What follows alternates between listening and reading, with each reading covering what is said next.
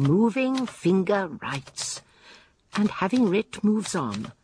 Nor all your piety nor wit can lure it back to cancel half a line, nor all thy tears wash out a word of it.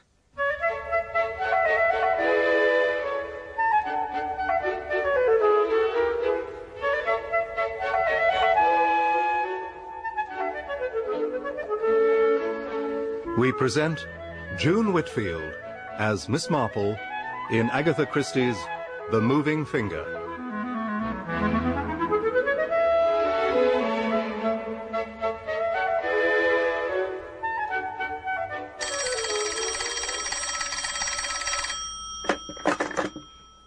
Five, four, three. Jane? Is that you, Jane? Yes, Maud. Who else did you think it might be? Jane, I don't care what you're doing or what your plans are. You've got to get down here at once. We need someone who knows a great deal about wickedness. Oh. You're the only person who can put a stop to it. Many people are inclined to find Maud Dane Calthrop rather disconcerting at first, even to feel a little afraid of her. Not in the least like a vicar's wife, is the usual verdict. I never thought that this was a wicked place, Jane. But what is happening here is evil, pure evil. Please say you'll come straight away. Lymstock was hardly the kind of place where one would expect to come face to face with iniquity. It is a sleepy little market town on the edge of the moors that has never really recovered from Henry VIII pulling down the priory in 1539. It has a charming high street, a large and pretentious ironmonger's, a firm of solicitors, Messrs. Galbraith, Galbraith and Symmington, and a beautiful and unexpectedly large church, of which Maud's husband is the vicar.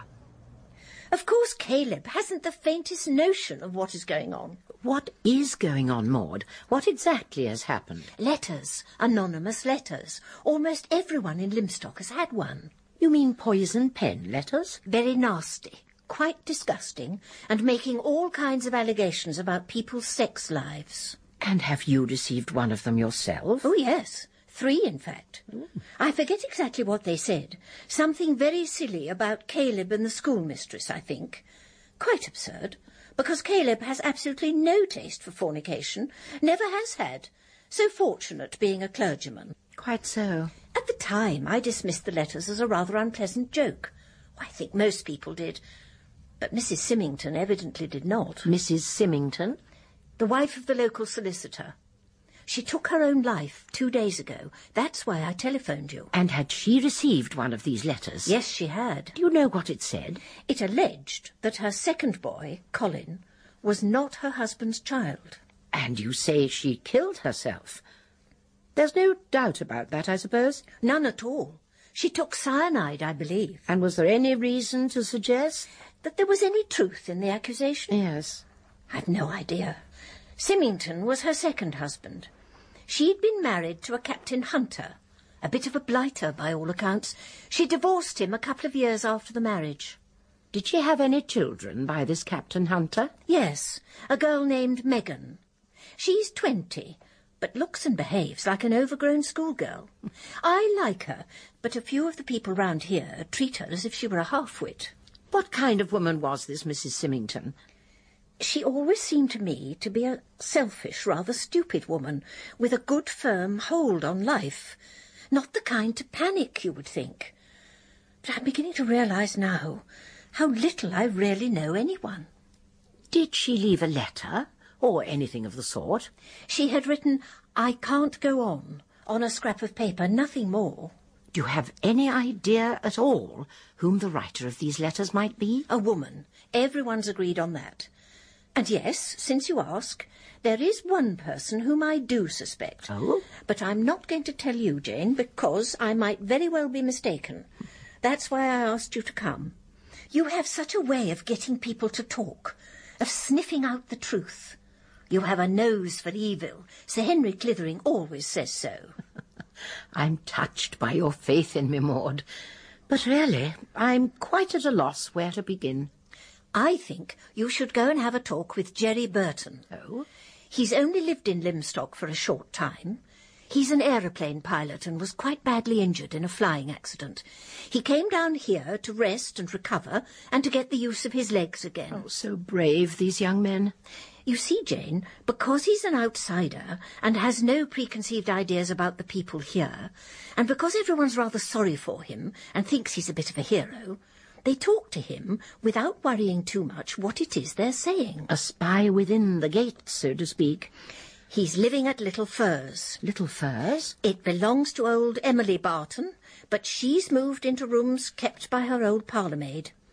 His sister has come down to look after him, Joanna, a very sensible girl, and would be rather attractive if she didn't plaster her face with so much make-up. Have Mr. Burton or his sister received any of these letters?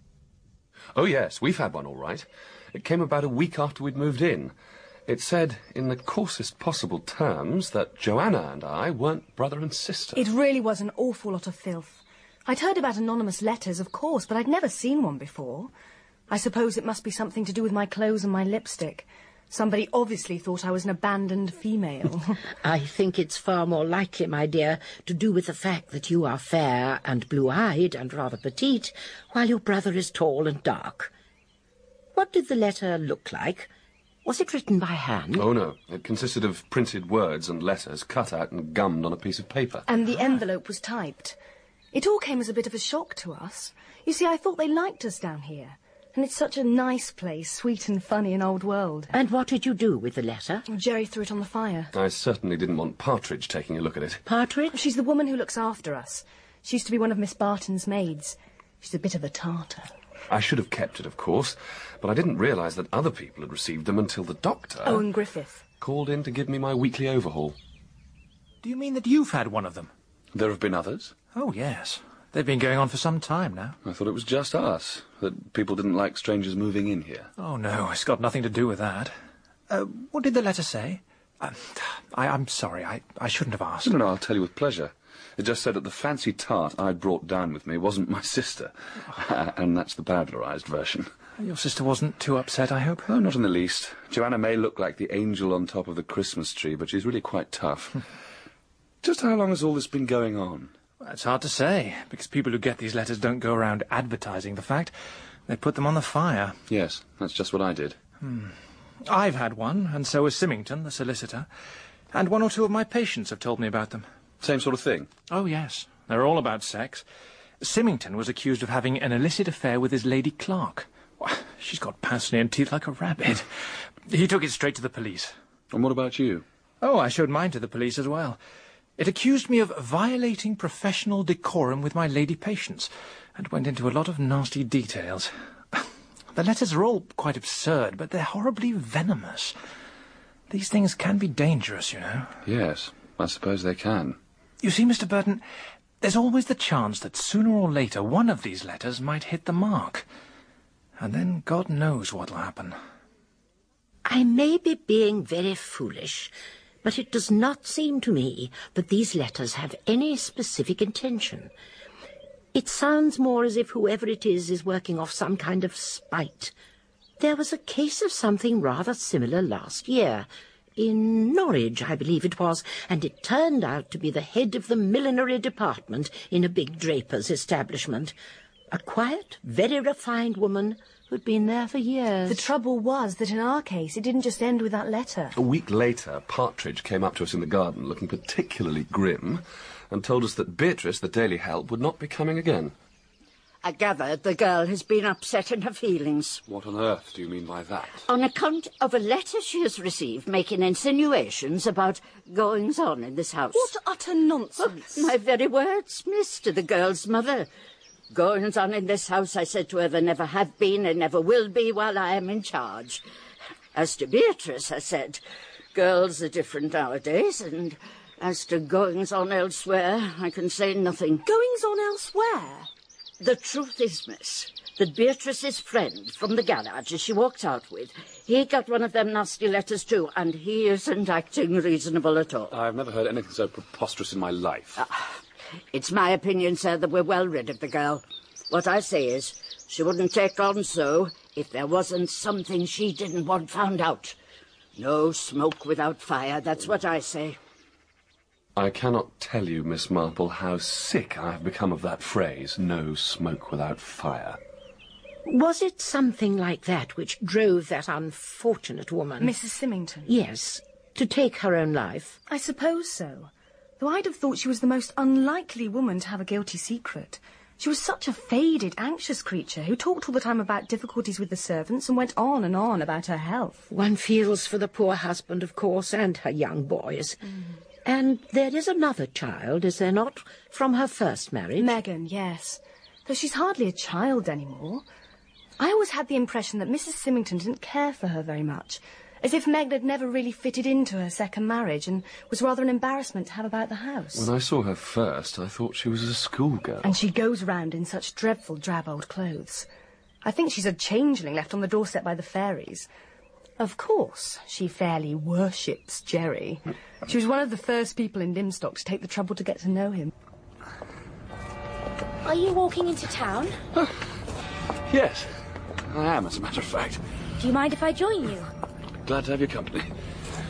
You managed very well on those sticks. Oh, I do my best. Uh, did you, uh, did you know you've torn your stocking? Oh, it's got two holes already, so it doesn't matter very much, does it? Don't you ever mend your stockings? Only when Mummy catches me. But She doesn't notice awfully what I do. What an odd thing to say. You don't seem to realise you're grown up. You mean I ought to be more like your sister? All dolled up? If you want to put it like that. She isn't a bit like you, is she? Brothers and sisters aren't always alike. No. I'm not at all like Brian or Colin. But we had different fathers. You fly, don't you? Yes. At least I did. Is that how you got hurt? Yes. I, well, I crashed. Hmm. Will you get all right and be able to fly again? Or will you always be a bit of a crock? Hmm. My doctor says I shall be okay. I'm glad about that. Would you like to sit down for a bit? I would, actually. Well, there's a bench over here by the War Memorial. Hmm.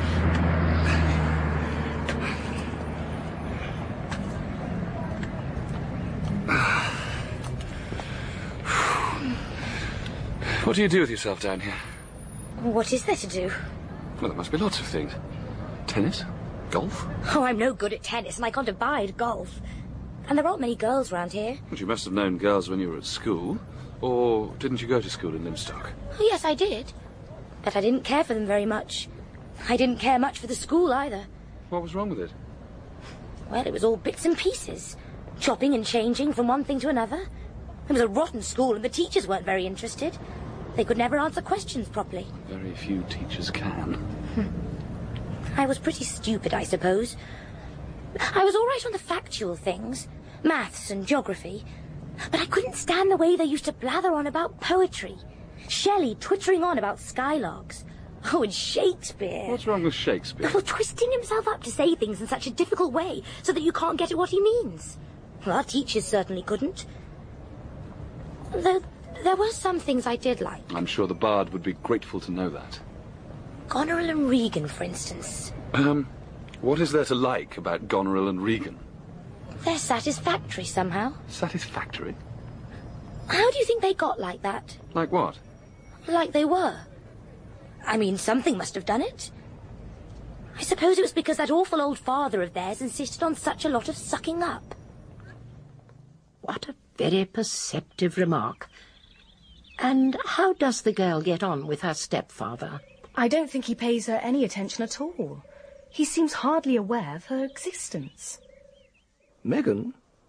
Oh, we're thinking of finding something for her to do. Um, dressmaking, perhaps. Or she might try her hand at shorthand and typing. But of course she is very young still and backward for her age. Or so they tell me. It hardly sounds very satisfactory, and then there are the two young boys. One cannot help wondering what is going to happen to them. Oh, I wouldn't be too worried. They've got a very capable nursery governess. A real good looker. Hmm. Jerry was quite smitten with her at first. Joanna? Like Helen of Troy, you said she was. Until she opened her mouth. don't mention it. No trouble at all. It's funny, isn't it? Looks like Aphrodite, but simply no S.A. at all. S.A.? Sex appeal. Oh, oh, but I do so understand. Uh, but we are rather drifting away from the subject of the letters. I, I don't wish to appear inquisitive, of course, can you tell me who else in Lymstock has received them? It's hard to say, because most people won't admit to them. Well, I know for a fact that the butcher's wife had one, and that pretty barmaid at the Rose and Crown. And I'm pretty certain that Amy Griffith has had one. And who is Amy Griffith? She's the doctor's sister. Absolutely ah. disgustingly hearty. I shouldn't be surprised if she took a cold bath every morning. He's always on at Megan to join the girl guides. She doesn't approve of her at all. The girl's just bone idle. Spends all her time mooning about. I don't believe in laziness, and certainly not in young people. It's not as though Megan were even pretty to look at. Sometimes I think she must be half-witted. The father, you know, was definitely a wrong un. I'm afraid the child takes after him. And now I must be going. I've taken up far too much of your time as it is, and I don't like to feel that I'm intruding. Drop in as often as you like, Miss Marple.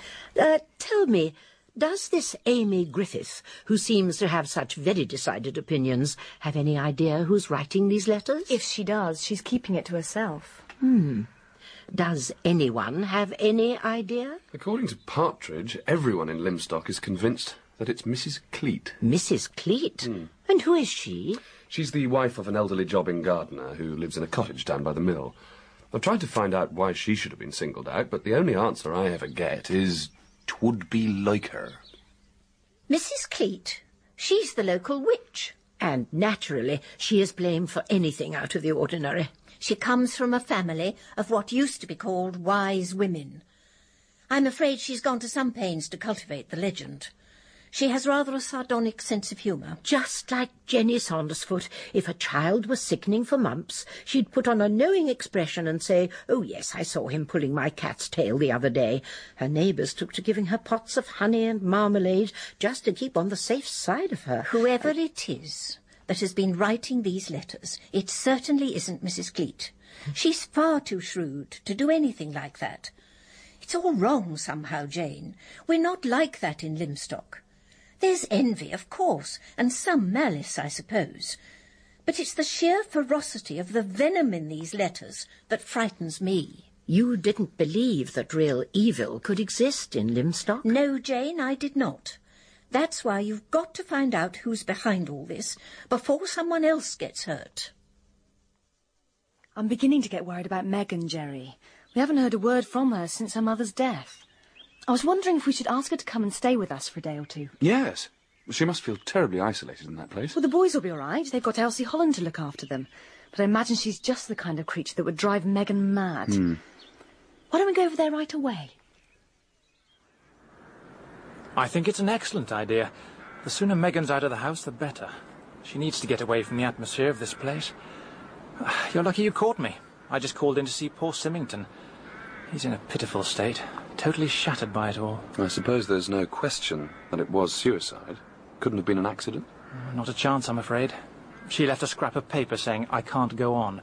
And the anonymous letter was screwed up into a ball and thrown into the fireplace. And do you think there was any truth in the accusation?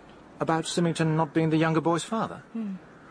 It's true he doesn't much resemble his parents, but that doesn't mean anything. It might have been enough for the poison pen writer. Well, it certainly hit the bullseye. After all, she wouldn't have killed herself otherwise, would she? I'm not quite sure. She's been ailing in health for some time. Neurotic, hysterical. It's possible, I think, that the shock of receiving such a letter may have induced a state of panic, and she decided to take her own life. She may have worked herself up to feel that her husband might not believe her, and the general shame and disgust might have acted on her so powerfully as to temporarily unbalance her judgment. Suicide while of unsound mind. Hmm. It appears very much like it.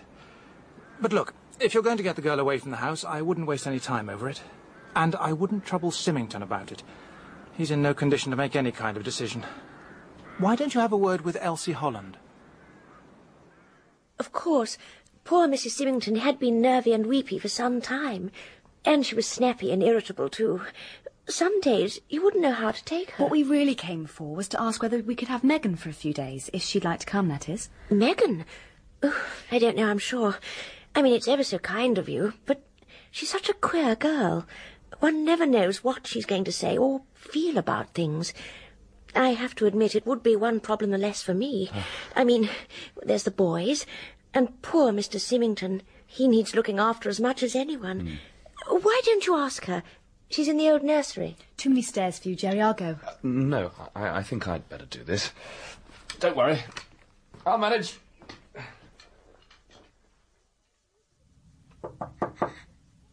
Who is it? What do you want? Megan, it's me, Jerry Burton.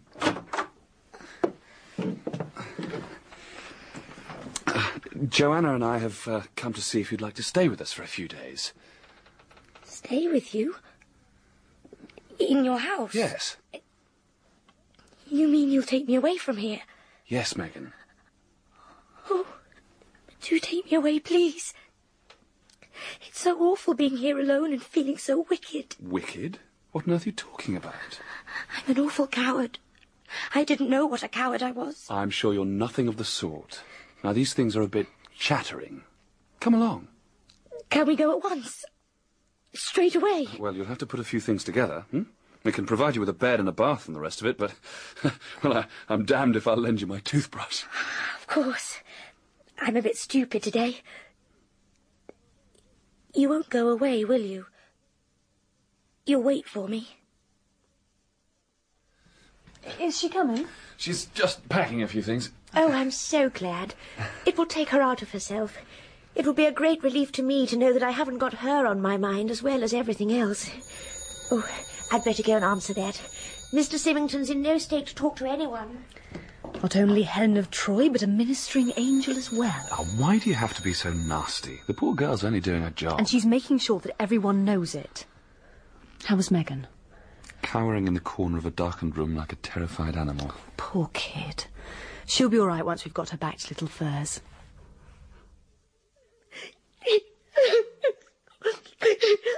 I'm sorry to be like this. It seems so idiotic. Don't worry about it. Here, have another handkerchief. Thanks. I think it's just the relief of being away from it all as much as anything else. Here, try this. What is it? A cocktail. Is it really? Do you mean to say you've reached the great age of 20 and never had a cocktail? Never. Well, everything has to have a beginning. Taste it. Oh, it's lovely. Oh, marvellous. You're not supposed to knock it back in one gulp. Oh, I'm sorry. May I have another? Not yet. Why not? Just wait a few minutes and see how you feel. I really am awfully sorry for making such an ass of myself, howling away like that. It seems awfully ungrateful when I'm really so glad to be here. I hope I'm not being a nuisance. Don't apologise. Jerry and I have lived alone together so much we've used up all our conversation. Oh, I'm sure you can't really mean that. But at least we shall be able to have another chat about Shakespeare. You can count me out. About Goneril and Regan. About Cordelia, mostly. I mean, when you've always got to be saying thank you and how kind and all the rest of it, you'd long to be beastly for a change. And when you got the chance, it would probably go to your head and you'd go too far.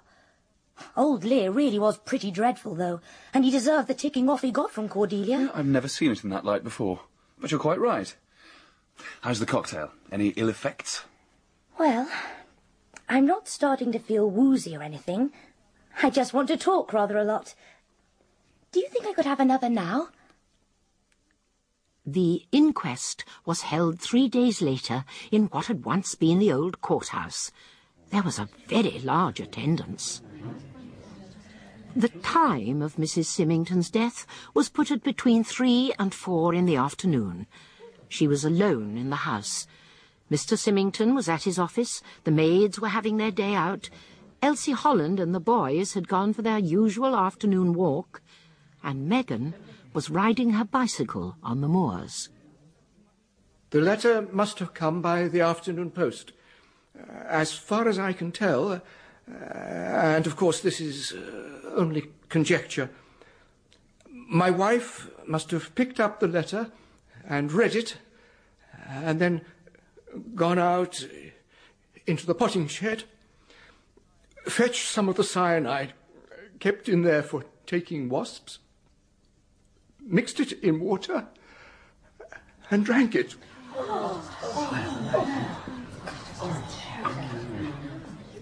The coroner went on at some length on the subject of the anonymous letters. Whoever had written that wicked and lying letter, he said, was morally guilty of murder. Under his direction, the jury brought in the inevitable verdict suicide, while the balance of her mind was disturbed. It's Dick Symmington I'm really sorry for. It was perfectly frightful for him for it all to come out like that at the inquest. But you heard what he said to the coroner, Miss Griffith? That there wasn't a word of truth in that letter. Of course he said so. A man's got to stick up for his wife. At least Dick would do so. You see, Mr. Burton, I've known him for quite a while. He used to spend a good deal of time up north in our part of the world before Owen and I came to Lymstock. Dick's proud, very reserved. But he's the kind of man who could be very jealous. I suppose that might explain why Mrs. Symmington was afraid to tell him about the letter. Good Lord. Do you think any woman would go and swallow a lot of cyanide on account of an accusation that wasn't true? Well, the coroner seemed to think it was perfectly possible. So did your brother. Men are all alike. Anything to preserve the decencies. If an innocent woman gets some filthy anonymous letter, she just laughs and chucks it away. That's what I would do. You mean you've had one too? Well, yes, I have, as a matter of fact. But I didn't let it worry me. I threw it in the waste paper basket. You didn't think of taking it to the police? No, I didn't. Least said, soonest mended, I thought. But I didn't come all the way up here to talk about this. I wanted to know if you'd like me to take Megan off your hands. Must be rather a nuisance for you, having her cluttering up the place all the time. I dare say I could find something useful for her to do. It's very kind of you, but we like having her here. She potters about quite happily. Oh, I dare say. Much too fond of pottering, that child. She's too old to be spending her time doing nothing. It's been rather difficult for her to do anything else. Mrs. Symmington always seemed to be under the impression that Megan was about twelve years old. You're quite right. I had no patience with that silly attitude of hers. I shouldn't be saying this, but that woman was the perfect example of what I call the unintelligent domestic type. Bridge and gossip and her two boys. The wretched Megan simply did not fit in. What kind of person was Megan's father? No one seems to want to talk about him. What did the man do? Is he still alive? I really don't know. From what I've heard, he was a thoroughly bad lot. He ended up in prison, I believe. Still, if I can't help you with Megan, I'll be off. But don't you think you'd better have a word with her stepfather? She may be needed at home. Megan? I just wanted to know if it'd be all right for her to carry on staying with us for a few days. Yes, yes, of course. It's company for my sister, you see. She finds it rather lonely here. Megan can stay for as long as you can put up with her, Mr. Burton. What are you planning to do about her? Do about Megan? I hadn't really given it much thought. It's too early to say. She'll go on living with us, I suppose.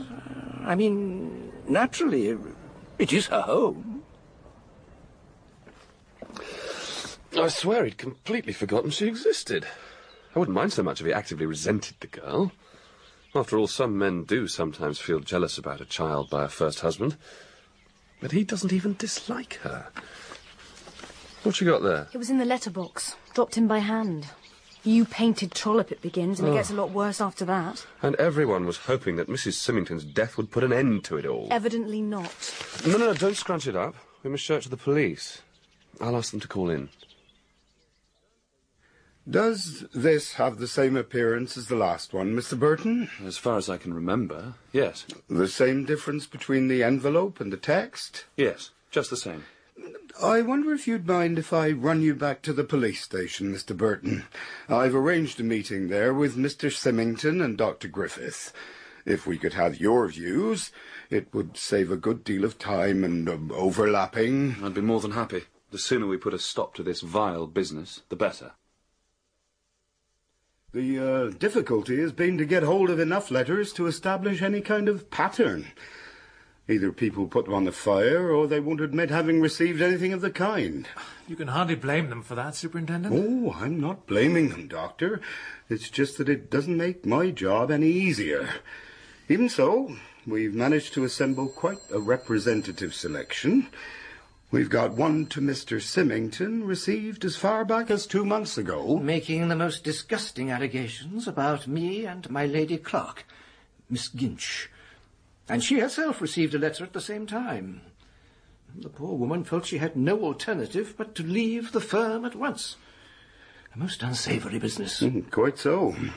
We also have a letter written to Dr. Griffith, one to Mrs. Mudge, the butcher's wife, one to Jennifer Clark, the barmaid at the Rose and Crown, and the one received by Mrs. Symmington that was referred to at the inquest.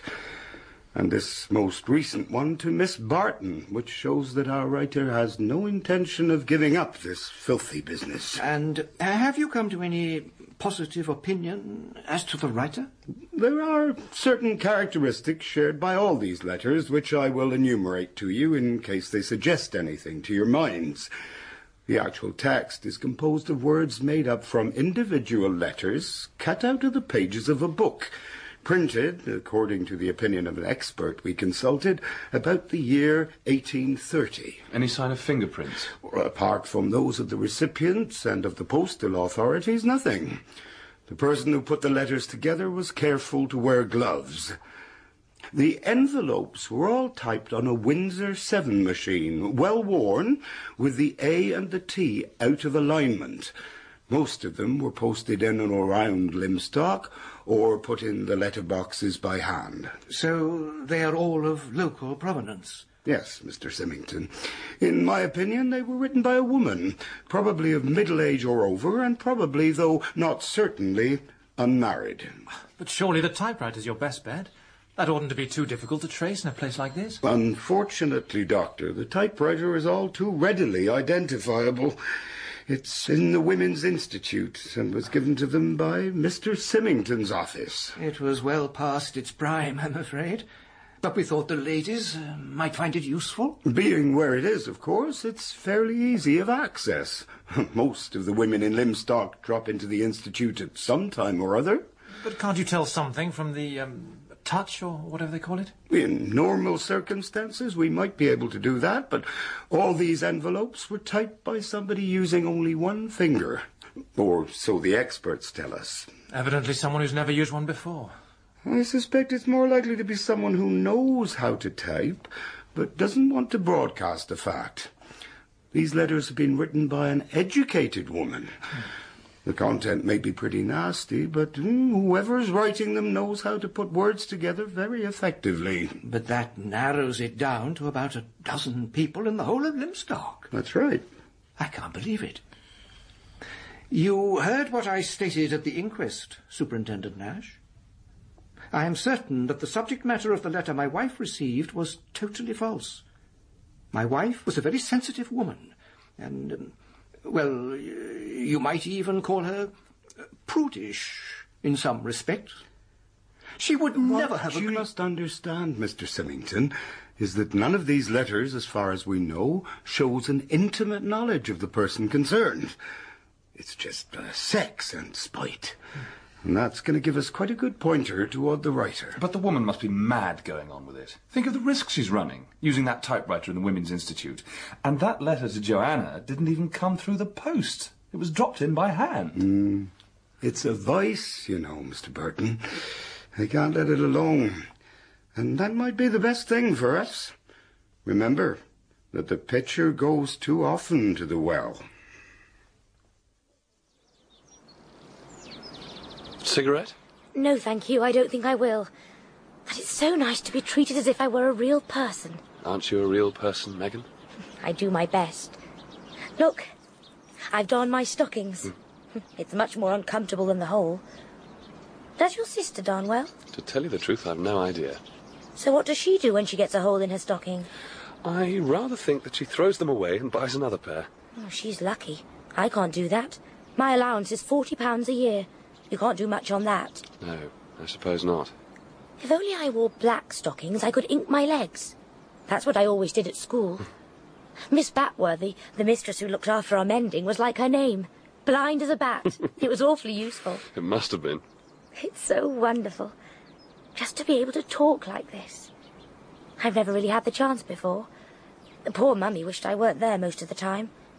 I reminded her of my father. Who treated her very badly and was pretty dreadful from what I've heard. All she really wanted was for there to be just herself and my stepfather and the boys. And now she's dead. I can't believe it, really. And I certainly can't believe that she killed herself just because of some stupid letter that she must have known wasn't true. What could have possessed her? It simply doesn't make any kind of sense.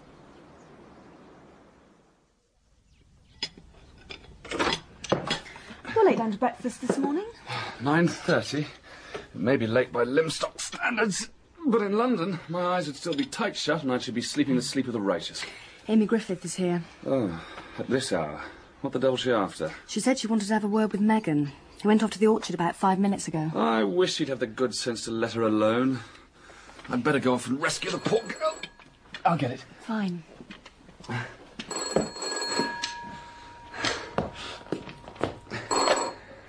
Lymstock 231?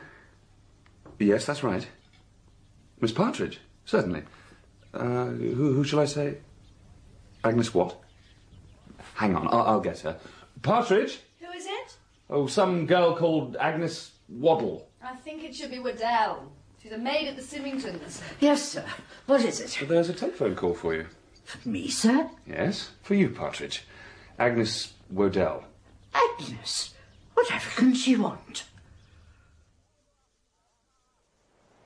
Ah, there you are, Mr. Burton.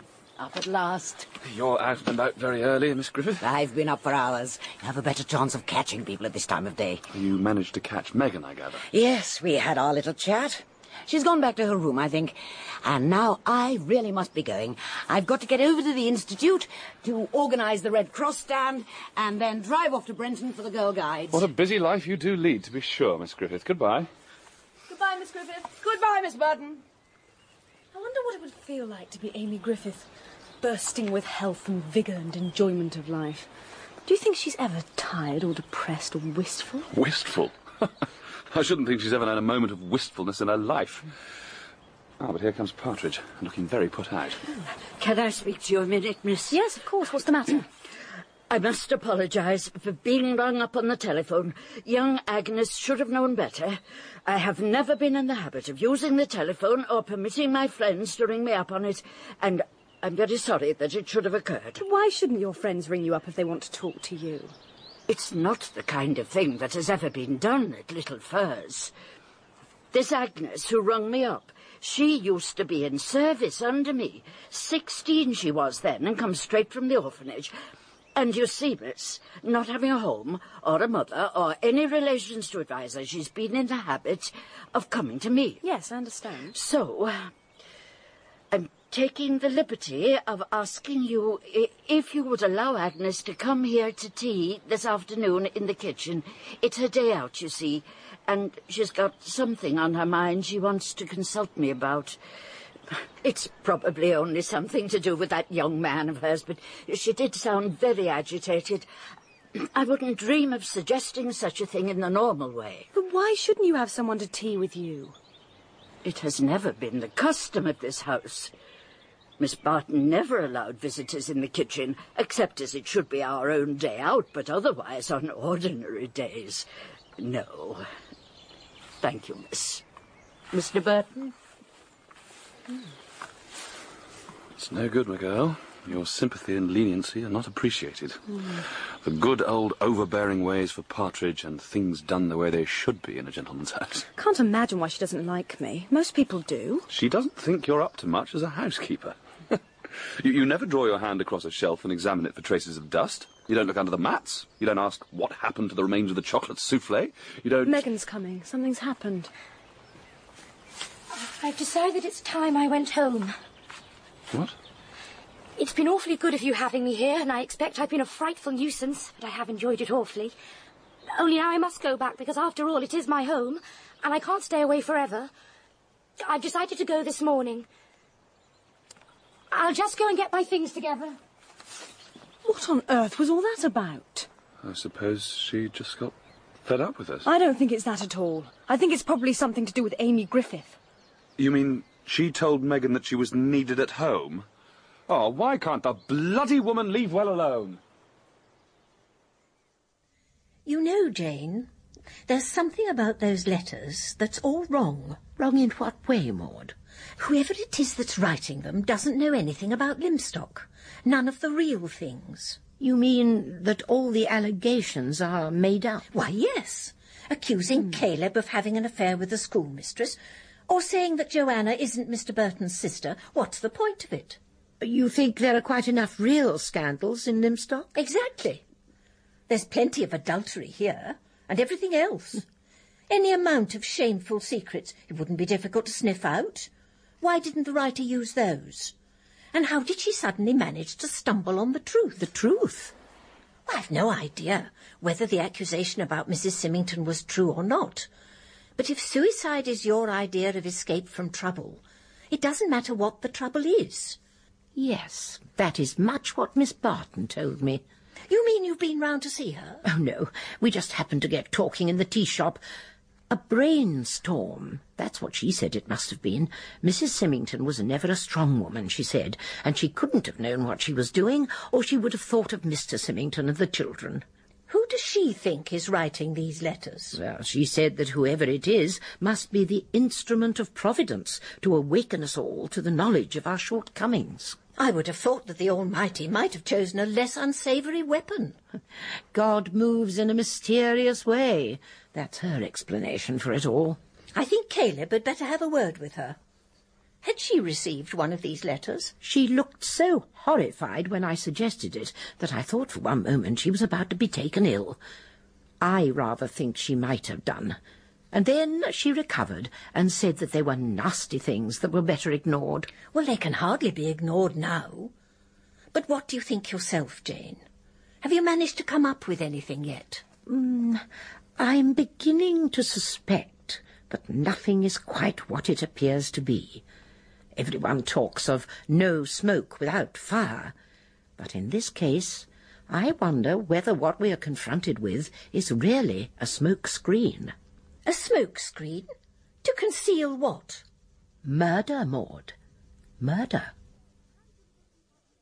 And how did your little tea party with Miss Waddell go, Partridge? Was it a success? Thank you for asking, miss. But Agnes never turned up. Oh, I'm sorry. Oh, didn't matter to me. Wasn't me who thought of asking her. She rings up to say she's got something on her mind, and could she come here to talk about it, since it's her day off. And after that, not a sound nor sight of her. No word of apology neither, though I hope I'll get a postcard tomorrow morning. Well, she meant it that well. You didn't ring up to find out? No, I did not, miss. If Agnes likes to behave badly, that's her lookout. But I shall give her a piece of my mind when I see her next. I expect she's had a row with her boyfriend. I mean, by now they're probably locked in one another's arms behind some dark hedge. What's the matter, Jerry? Hmm? No, I'm trying to think of something. Something she said. That's it. About it being Agnes's day off. What about it? It's exactly a week since Mrs. Symington's suicide. She was alone in the house that day. Alone in the house because the maids were having their day out. Yes, but what's that got to do with... Could anything? you ring the bell for Partridge, please? Of course. But what's all this about? Joanna, maids have days out once a week, don't they? And alternate Sundays. Uh, never mind Sundays. Do they go out the same day every week? That's the usual thing. But what's got into you all of a sudden? Yes, sir. What is it? Uh, this Agnes Waddell, who was supposed to come and see you, she's in service at the Symingtons, isn't she? Yes, sir.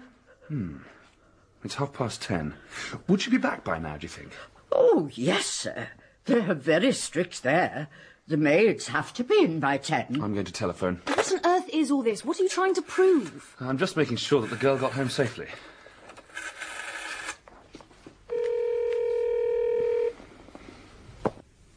Lymstock 409? Uh, good evening, Miss Holland. This is Jerry Burton. I'm sorry to disturb you at this hour, but has your maid Agnes returned? Oh, yes. She's sure to be in by now. Would you mind checking that she's got back, Miss Holland? Yes, of course, if that's what you want. I'll ask Rose. Don't you think you're making the most terrible fuss about nothing? All oh, this for a stupid girl who's got no respect for her betters. She's probably gone off to the cinema in Brenton. You know what they'll say, don't you?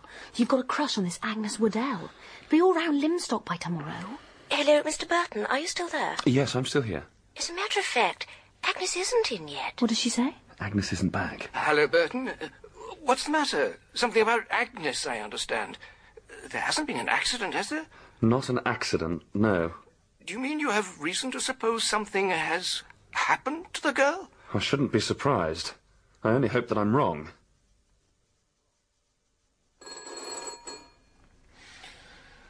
Mm. Oh, 7.30. Who on earth can be ringing at this hour?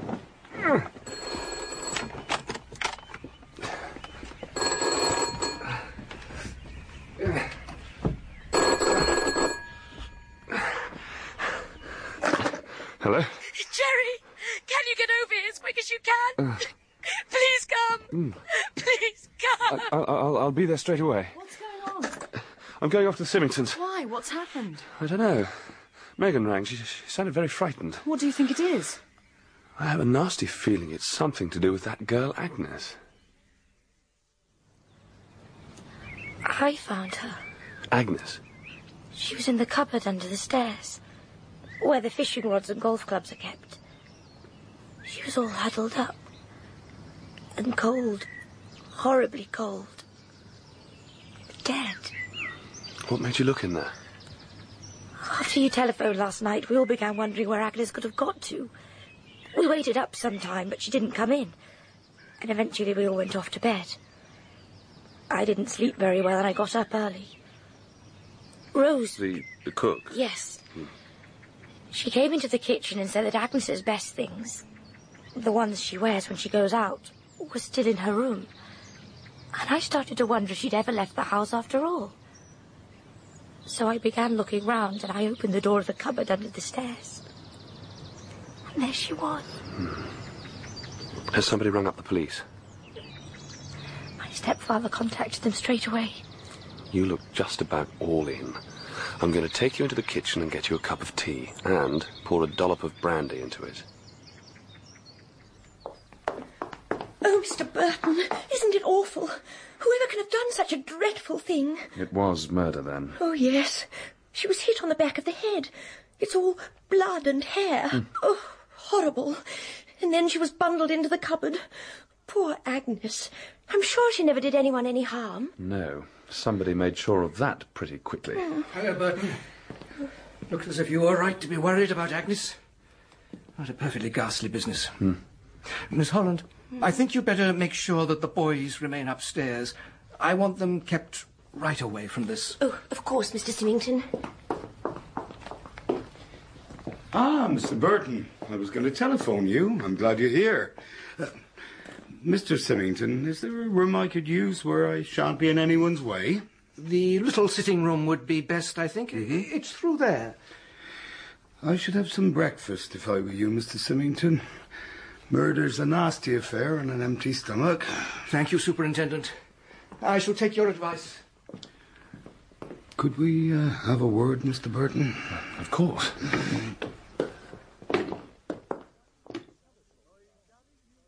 I gather you telephoned last night about Agnes Waddell. Why was that? She'd arranged to come and have tea with our housekeeper at Little Furze, and she never turned up. Mm-hmm. Uh, I had a premonition that something might have gone wrong. So, now it's murder. The question is, what did the girl know? Did she say anything to your housekeeper? Not as far as I know. What happened exactly?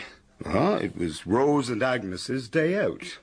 The Symingtons seem to have found it easier for both of them to be off at the same time, and there's always Miss Holland to get the tea. Rose left to get the 2.30 bus to her aunt in Nether Mickford, and Agnes stayed on to finish the washing up. It's a regular routine between them. After Rose had gone, Symington left to go back to his office at five and twenty to three. Elsie Holland took the boys off to see some friends, and Megan went out for her afternoon bike ride about five minutes later. Leaving Agnes alone in the house. Ah, and she never left it. She was still wearing her cap and apron. Any idea of the time of death? Mm, as usual, Dr. Griffith is reluctant to commit himself. Between two and four thirty, he says. But we know that already, since Miss Holland was back by then. How was she killed? She was stunned by a blow on the back of the head. and then an ordinary kitchen skewer was thrust into the base of the skull, causing instantaneous death. Pretty cold-blooded. As you say, what did she know? Well, according to Rose, she'd been growing more and more worried ever since Mrs. Symington's death, and she kept saying she didn't know what to do. it's always the same. They won't come to us, don't want to get mixed up with the police. If she had, she'd still be alive. Didn't she give Rose any hint of what was worrying her? Hmm? Rose says not, and I'm inclined to believe her. But I think I've an idea what it was. You see, Mr. Burton, we know something that you don't. And what was that? Apparently, on the afternoon Mrs. Symington committed suicide. When Rose and Agnes were having their day off? Uh, Yes, but that's just the point, Miss Marple. Agnes came back to the house. She'd had a row with her boyfriend. Young Rendell from the draper's shop. How did you find that out? A- anyway, um, they quarrelled practically as soon as they met. The boy had received one of those letters telling him Agnes had other fish to fry. Agnes was furious that he paid any attention to it and flounced off back home and said she wasn't coming out till he said he was sorry. And while she was looking out of the pantry window, waiting for him to come and apologize, she saw someone drop a letter into the box. How did you work that out? I called at the house two days ago, and I just happened to notice that the pantry looks out onto the entrance gate. Well, apparently the letter wasn't delivered by the postman. It had a used stamp stuck on it with a postmark faked in black ink so that it would seem to have come through the post. But Agnes would have seen who delivered it. Then why on earth didn't she tell somebody? I think it's possible that she did not at first realize what she had seen. Somebody left the letter at the house, but that somebody was not a person she would dream of connecting with the anonymous letters. Somebody, as far as she was concerned, absolutely above suspicion. But how on earth did the murderer find out that she knew? Oh, it's very plain that you're not used to life in the country, Mr. Burton. Who knew that Partridge had received the telephone call from Agnes? Well, Joanna knew. And Miss Griffith may have overheard it. She'd come up to have a word with Megan. But why should Miss Griffith want to repeat a meaningless piece of information like that? Oh, you'll be amazed at what is news in a place like this. And then, of course, someone at the Symingtons may have overheard Agnes making the call. Elsie Holland, or Rose, perhaps. So, yesterday afternoon, as soon as the coast is clear, the murderer walks up to the front door and rings the bell. But why should Agnes let her in if she suspected she was the poison pen writer? Because whoever the caller was, it was somebody highly respected in Lymstock. And remember that Agnes could not be certain. She was a slow-witted girl, and only vaguely suspicious that something was wrong. And she turns round to get a salver for cards or something like that, and our ladylike caller bats her on the back of her unsuspecting head. Yes, that would be perfectly possible. I've noticed that most of the ladies in Lymstock carry a particularly large size in handbags. The only thing that doesn't quite fit is that stabbing Agnes in the back of the neck and bundling her into that cupboard might be rather a hefty job for a woman. You'd be surprised how strong women really are, Mr. Burton. And I gather that Agnes wasn't a very big girl. But this really isn't the point, you know. It's what happened on the afternoon of Mrs. Symington's death that matters now. Your friend Superintendent Nash needs to direct his attention to finding out precisely what everyone was doing. You were out of the house for practically the whole time, I understand, Miss Holland. Yes, I was taking the boys out for their afternoon walk. I was late back because as I turned in at the gate, I saw Mr. Symington at the other end of the road returning from the office. It was ten minutes to five, and I hadn't even put the kettle on for tea. You didn't go up to see Mrs. Symington? Oh, no, I never did that. She always rested in the afternoons. She was subject to attacks of neuralgia, which generally came on after meals. Dr. Griffith had given her some sachets to take. She used to lie down and try to sleep. So, uh, no one would take up the afternoon post? Oh, no. I would never have dreamt of such a thing. Mr. Symington came in and called out, Mona, Mona, as he usually did.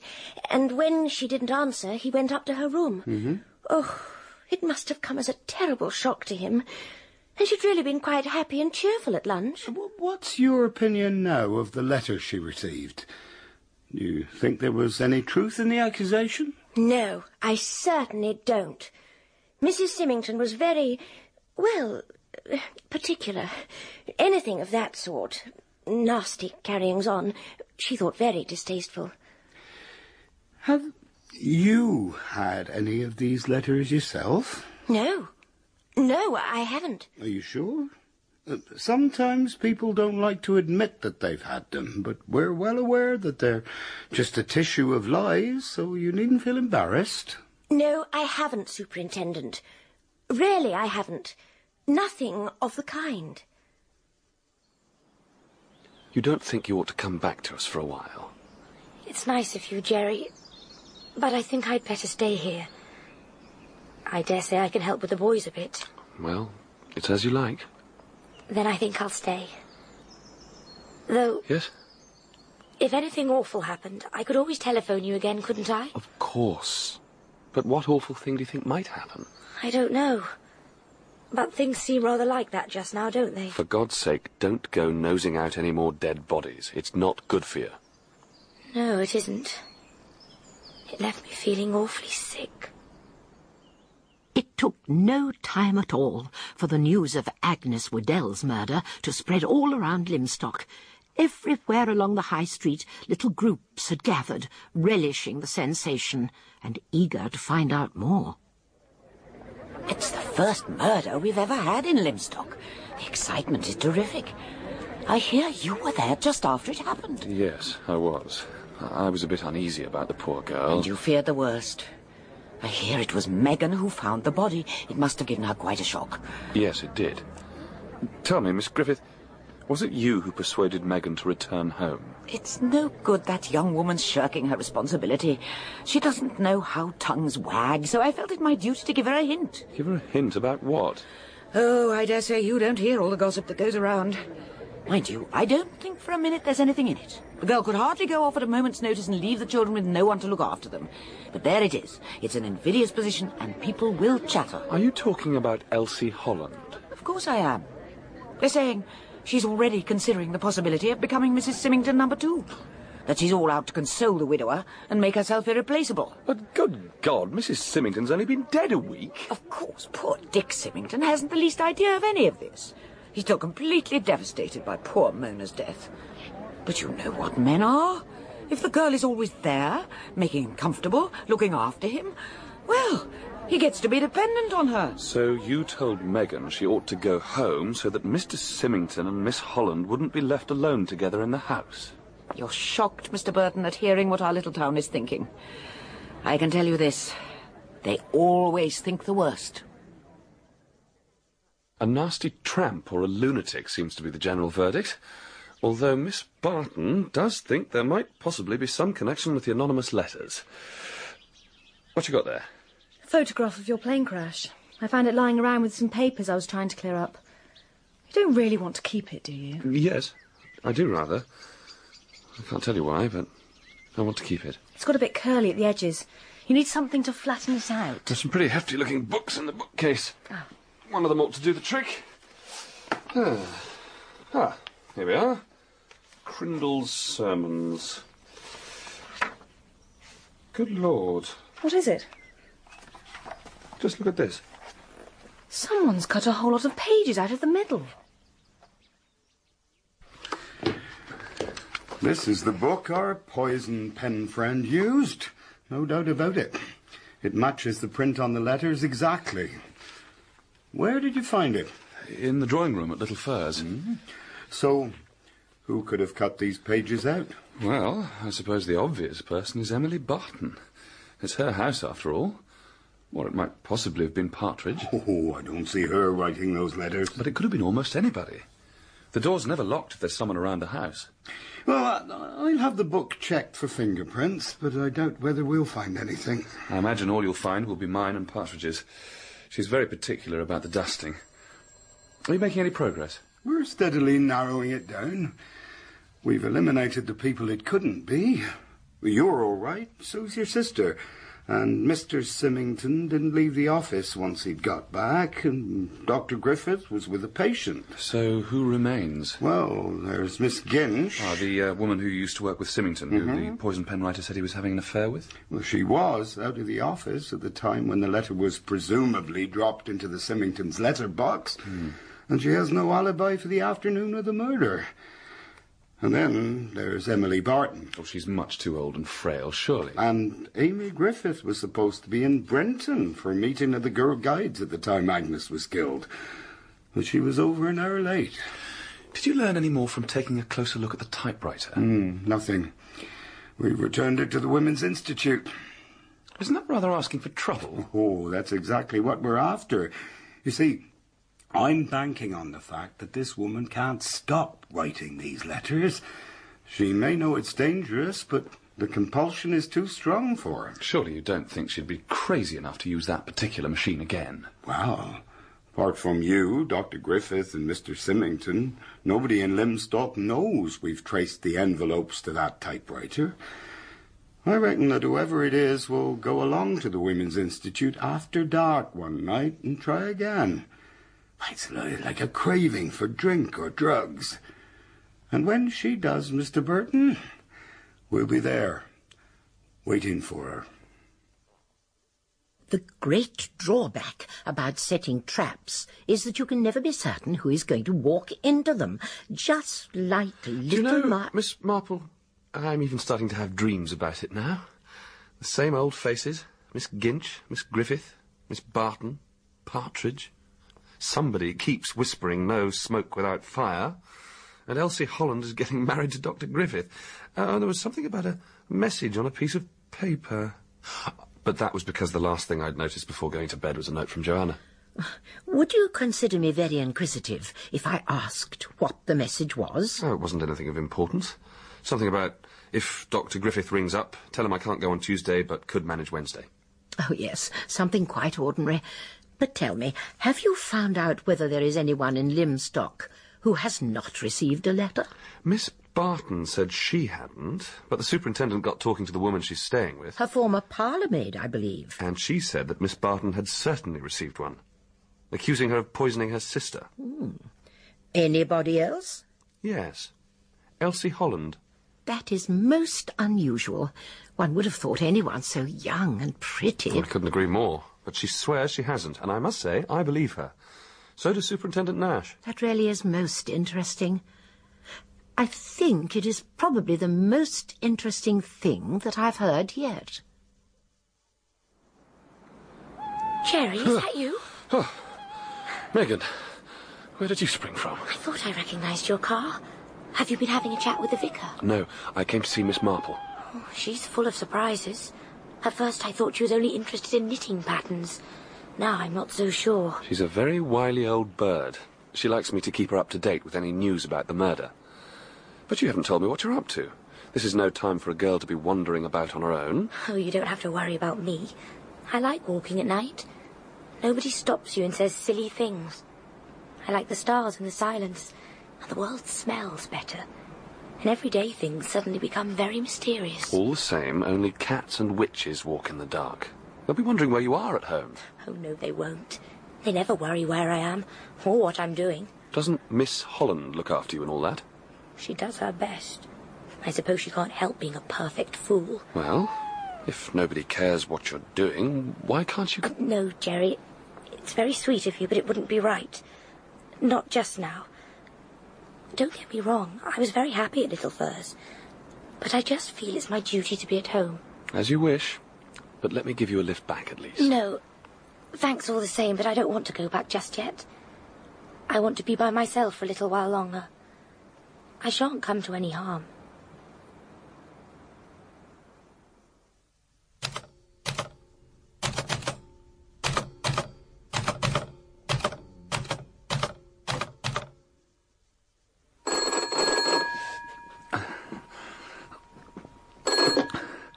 Two five one.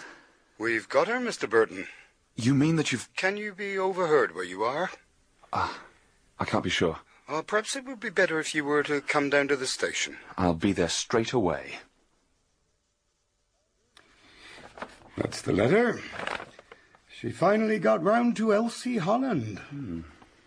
It's no use thinking you're going to step into a dead woman's shoes. The whole town is laughing at you. Get out now. This is a warning. Remember what happened to the other girl. Get out and stay out, you silly little bitch. But this one's typewritten. Yes, and we saw her typing it. Well, I'm, I'm sorry about it because it will hit a decent man hard, but there it is. Perhaps he's had his suspicions anyway. Who wrote it then? Miss Amy Griffith. I've never heard such nonsense. As though I'd write rubbish like that. You must be mad. Do you deny having written this, Miss Griffith? Of course I deny it. Well, I must tell you, Miss Griffith, that you were observed to type this letter on the machine at the Women's Institute between 11 and 11.30 the night before last. Don't be so ridiculous. What's going on? Is it true what they're saying? Mr. Symmington, I'd be greatly obliged if you'd Amy, me... my dear, if there is anything wrong, you ought to be legally represented. Oh, go away, Dick. Just go away. I don't want you to hear about this. Amy, I simply want no, to help. Dick, please. For God's sake, don't look at me. I can't bear it. Of course, they're all saying they thought it was her from the start. Emily Barton is telling everyone that she never really trusted Miss Griffith. The grocer's wife says that she always thought Amy had a queer look in her eye. How's Dr. Griffith taking it? Oh, he's completely broken up. He just can't believe it. And to make matters worse, they've discovered that there's a heavy pestle missing from his surgery. It can't be true, Mr. Burton. I simply can't believe it. It's true enough, I'm afraid. The police actually saw her typing the letter. Oh, yes, they may well have done, but that doesn't... And they found the printed pages that the poisoned pen writer had used, the ones that were torn out of the book at Little Furze, concealed under the stairs at her home. And there's a large, heavy pestle missing from her brother's dispensary. Oh, but that is horrible. Really wicked. Jane, what's the matter? What is it? There must be something one can do to put an end to this business once and for all. But I'm so old and helpless. Jane, don't you think you'd better let That girl, Megan Hunter. Would you say that she had courage, Mr. Burton? Courage? Yes, I'm sure of it. Then I must go and talk to her. And please, Mr. Burton, however much you may care for the girl, don't attempt to interfere. But what is it you're proposing to do, Jane? To lure the murderer out from behind the smoke screen. Oh, I'm sure the boys are both quite old enough. Old enough? To go off to boarding school, Mr. Symmington. Not that I shan't miss them both very much. I think you're probably quite right as far as Brian is concerned. I've decided that he shall start next term at Winhays, uh, my old prep school. But as for Colin, I really think that... I would like to speak to you, please. Alone. Really, Megan, is this necessary? Uh, We're having an important discussion. Yes. It's very necessary. Very well. Uh, Do you mind, Miss Holland? No, of course not. We can talk about it later. Well, Megan, what is it? What do you want that's so important? I want money. Couldn't you have waited until tomorrow morning? Uh, What's the matter? Do you consider your allowance inadequate? It's nothing to do with my allowance. I want a great deal of money. You'll come of age in a few weeks' time. Then the money left by your grandmother will be turned over to you by the trustees. You don't understand. I want money from you. From me? Nobody's ever talked to me much about my father. They didn't want me to find out about him. But I do know that he went to prison, and I also know why. It was for blackmail. What exactly are you getting at, Megan? Perhaps I'm beginning to take after him. I'm asking you for money because if you don't, I shall tell the police what I saw you putting into one of Mother's sachets while she was sleeping. I haven't the faintest idea what you're talking about. I think you have. Go on. Write me a cheque. Very well, Megan. I can see that now you're grown up, you need to buy something rather special in the way of clothes and all that. I can't pretend to understand what it is that you're trying to say, but I'll write you your cheque. And I'll make it quite a generous one. I knew you'd have to butt in, Burton. But the girl's in deadly danger. I couldn't hear what they were saying, but one look at Symmington's face after Megan had left the room was enough to convince me. We've got to get her out of that house straight away. We're gonna do no such thing. It's all under control, trust me. We've got two men inside the house standing by. She'll be perfectly safe. Now, if you promise to keep your mouth shut, you can come with me. We'll go in by the side door and take up a position on the second floor landing. And then what do we do? We wait. In silence, Mr. Burton.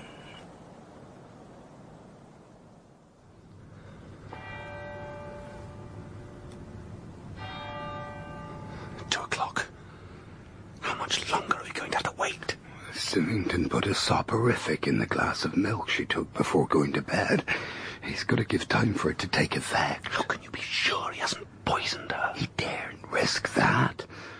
Whatever he has in mind has got to appear natural. But what if he's... Shh. He's going to Megan's room.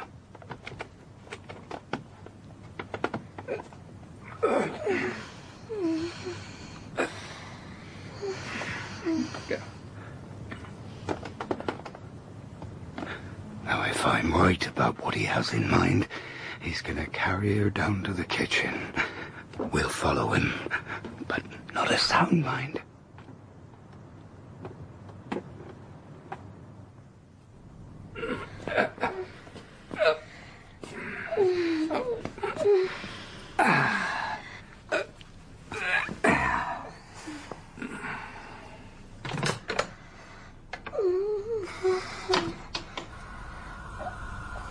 That should put an end to your attempt to follow in your father's footsteps. I think you'd better turn the gas off, Mr. Symmington. I'll do it.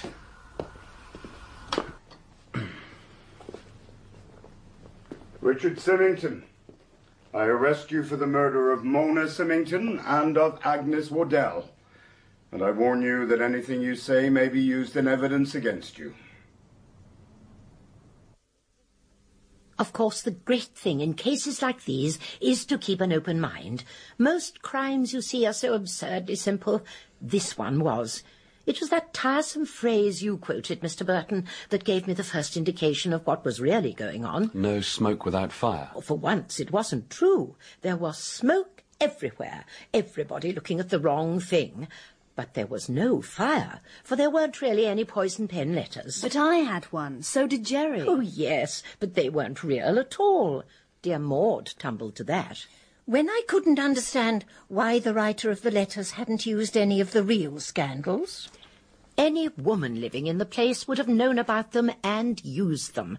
But a man, you see, isn't interested in gossip in the same way, especially a detached, logical man like Mr. Symmington. Yes, a woman would have made a much better job of it. So you see that if you disregard the smoke screen, you come down to the actual facts of what happened. And if you put aside the letters, there was only one thing. My mother died. So then, naturally, one thinks of who might have wanted Mrs. Symmington to die. And of course, the very first person one thinks of in such a case is, I'm afraid to say, the husband. And one asks oneself, is there any reason, any motive? For instance, another woman? And the first thing I hear is that there is a very attractive young governess in the house. So simple, isn't it? Mr. Symmington, a rather dry, repressed, unemotional man, tied to a... oh, forgive me, my dear, rather neurotic wife. And then suddenly this radiant young creature comes along. But there was never any question of anything between my stepfather and Elsie Holland. I'm sure I'd have noticed it. Oh, it was all perfectly respectable. She's a very proper girl, and he wanted to marry her. I'm afraid, you know, that gentlemen, when they fall in love at a certain age, get the disease very badly. It's quite a madness, and Mr. Symmington simply lacked the strength to fight it. He couldn't possibly just run off with the young woman and get a divorce. That way he'd have lost the boys, and he would never have given them up. In fact, he wanted everything. His home, his children, his respectability, and Elsie Holland into the bargain. And the price he had to pay for it was the murder of his wife. He knew very well from his experience of criminal cases how readily suspicion falls on the husband if a wife dies unexpectedly. So he created a death which seemed only incidental to everything else. So he invented a non-existent poison pen writer. And things being what they are, in a place like Lymstock, everybody was bound to believe it was a woman. Even the police thought so. And they were quite right in a way, because many of the letters were cribbed from reports of a case last year that Dr. Griffith had told him about. And they were written by a woman. Of course, he didn't reproduce any of the letters verbatim, but he took phrases and expressions from them so that they definitely represented a woman's mind, a half-crazed, repressed personality. But how did he manage to get into the Women's Institute to type out the envelopes? Surely he was running a tremendous risk. Ah, but you see, he'd been preparing his crime for some time. He typed all the envelopes in advance before he gave away the old typewriter to the Women's Institute. And he probably cut the pages from the Book of Sermons while Emily Barton was still living at Little Furze. He was always calling round there on legal matters. People don't open books of sermons very often. But just a minute. What about the letter to me? The envelope must have been typed out long after he'd given the typewriter away. Of course. How stupid of me. Superintendent Nash told me that the envelope with your letter had originally had Miss Barton written on it, and the A had been changed to a U. It was just as well it didn't go to Miss Barton. She'd have been very surprised to be addressed as you painted trollop. Hmm. but what about the actual murder of Mrs. Symmington, Jane? How did he manage it? He chose an afternoon when the governess and the boys were out. And when I would be off riding my bicycle. And the servants would be having their free afternoon. He could not foresee that Agnes Woddell would have a quarrel with her boyfriend and come back to the house. But what exactly did she see? I don't know. I can only guess. And my guess would be that she didn't see anything. You mean it was all a mare's nest? Oh, no, Maud. I mean that the girl stood at the pantry window all afternoon waiting for her young man to turn up and that, quite literally, she saw nothing. No one came to the house at all, not the postman nor anybody else. Being a rather slow-witted girl, it would take her some time to realize that this was very odd, because she knew that Mrs. Symmington was supposed to have received an anonymous letter that afternoon. You mean she didn't receive one at all? No, of course not, Mr. Burton. It was a very simple crime. Mr. Symmington simply put the cyanide in the top sachet of the ones that Mrs. Symmington usually took in the afternoon for her neuralgia. All Symmington had to do was to get back at the same time as Elsie Holland, call up to his wife, get no reply, go upstairs to her room, drop a spot of cyanide in the glass of water she had used to take the sachet, and toss the crumpled up anonymous letter in the grate. But what about the suicide note? That scrap of paper was all wrong, and you knew it. People don't leave suicide notes on small, torn scraps of paper. That's why you were so immediately intrigued by the message your sister left, scribbled on the telephone pad. If Dr. Griffith rings up, I can't go on Tuesday. I can't go on, of course. Mr. Symmington came across such a message and saw its possibilities.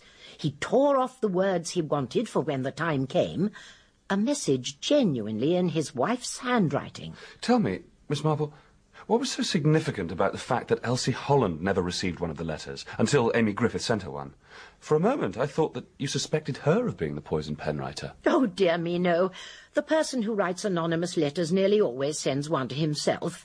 That's part of the excitement, I suppose. But what interested me was that it revealed Mr. Symmington's one great weakness.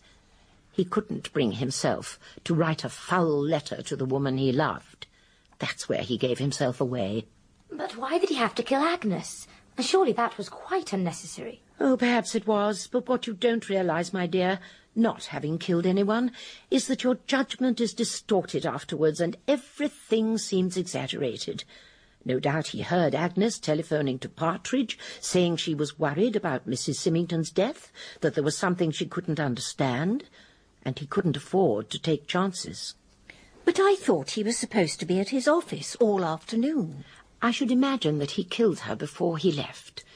He went into the hall and opened the front door and rang the bell.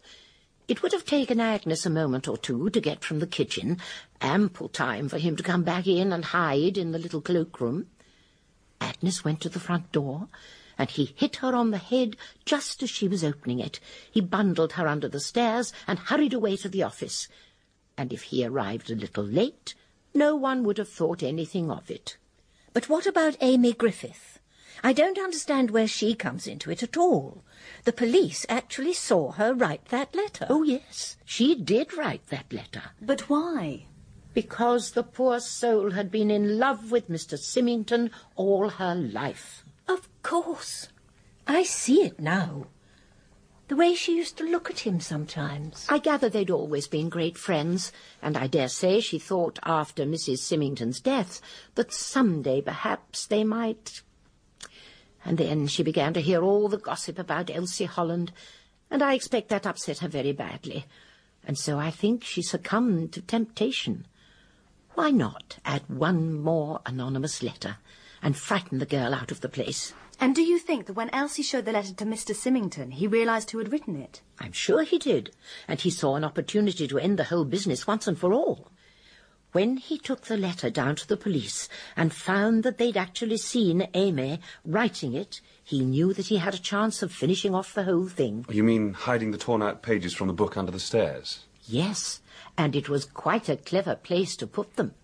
Everyone would link it to the disposal of Agnes's body, and when he called at the Griffith house, the police were far too preoccupied with Amy to notice him planting the evidence. All the same, there's one thing I can't forgive you for, Miss Marple. Roping in Megan like that. Oh, come off it, Jerry. It was really quite exciting. It was very dangerous. You might have been killed. Yes, Mr. Burton. But we are not put into this world to avoid danger when the lives of innocent fellow creatures are at stake. I needed someone of high courage and good brains, and I found her.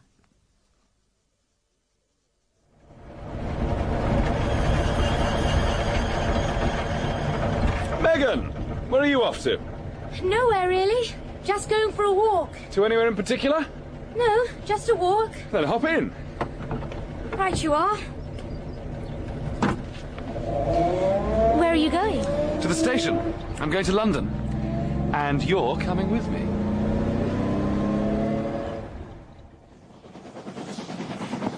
You're very sudden, aren't you? It runs in the family. The Burtons have been renowned for their suddenness for centuries. So what are we going to do when we get to London? I'm going to show you what you could look like if you tried. Why? What's wrong with me? Everything. Just look at your stockings. What about them? They're loathsome. And look at your pullover. It's like a decayed cabbage. Oh, there's nothing wrong with it. I've had it for ages. So I should imagine. I'll tell you exactly what we're going to do. First of all, I'm going to take you to Mirotin. Joanna's dressmakers. I think I'd better tell her you're my cousin. Why? Because otherwise she'll get much too curious. I shall instruct her to turn you out perfectly from head to foot. Dress, stockings, shoes, everything. And then... Yes? Well, then you're going to go to Joanna's hairdresser. I'll bet you've been wearing your hair like that since your first day at school. and then when all that's been accomplished, I shall come and collect you. So, what do you think? Uh, I would never have recognised you. I do look rather nice, don't I? Nice? You look quite fantastic. You. You just take my breath away. I'm glad about that. Th- So what are we going to do now? We're going out to dinner. And if every man in the room doesn't turn around to look at you, I'll eat my hat. But you don't have a hat. Don't be difficult. Oh, it's all simply marvellous. I just can't believe it. I've never enjoyed myself so much in all my life. I've never tasted food like this. I've certainly never drunk such wonderful wine. Are you sure you're feeling all right? I'm perfectly sober, if that's what you mean, Jerry. Oh, let's dance. Oh, I'm sorry. I quite forgot. Don't worry yourself. I'm sure I'll be able to shuffle around somehow. Let's try at any rate.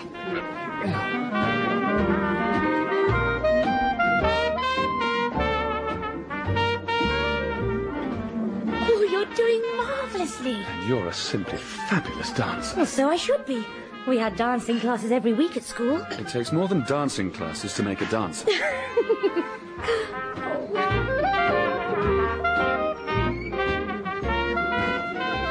Good Lord. What is it? What's the matter? I've just noticed the time.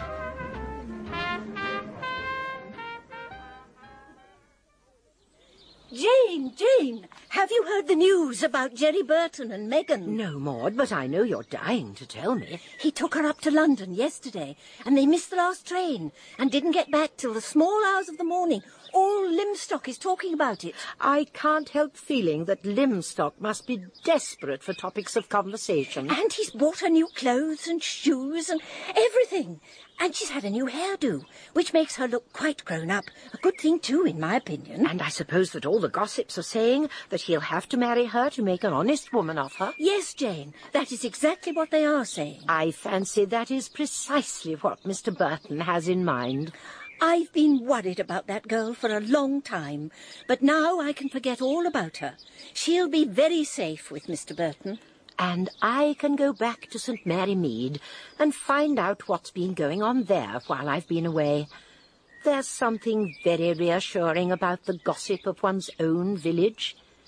It always makes me feel at home.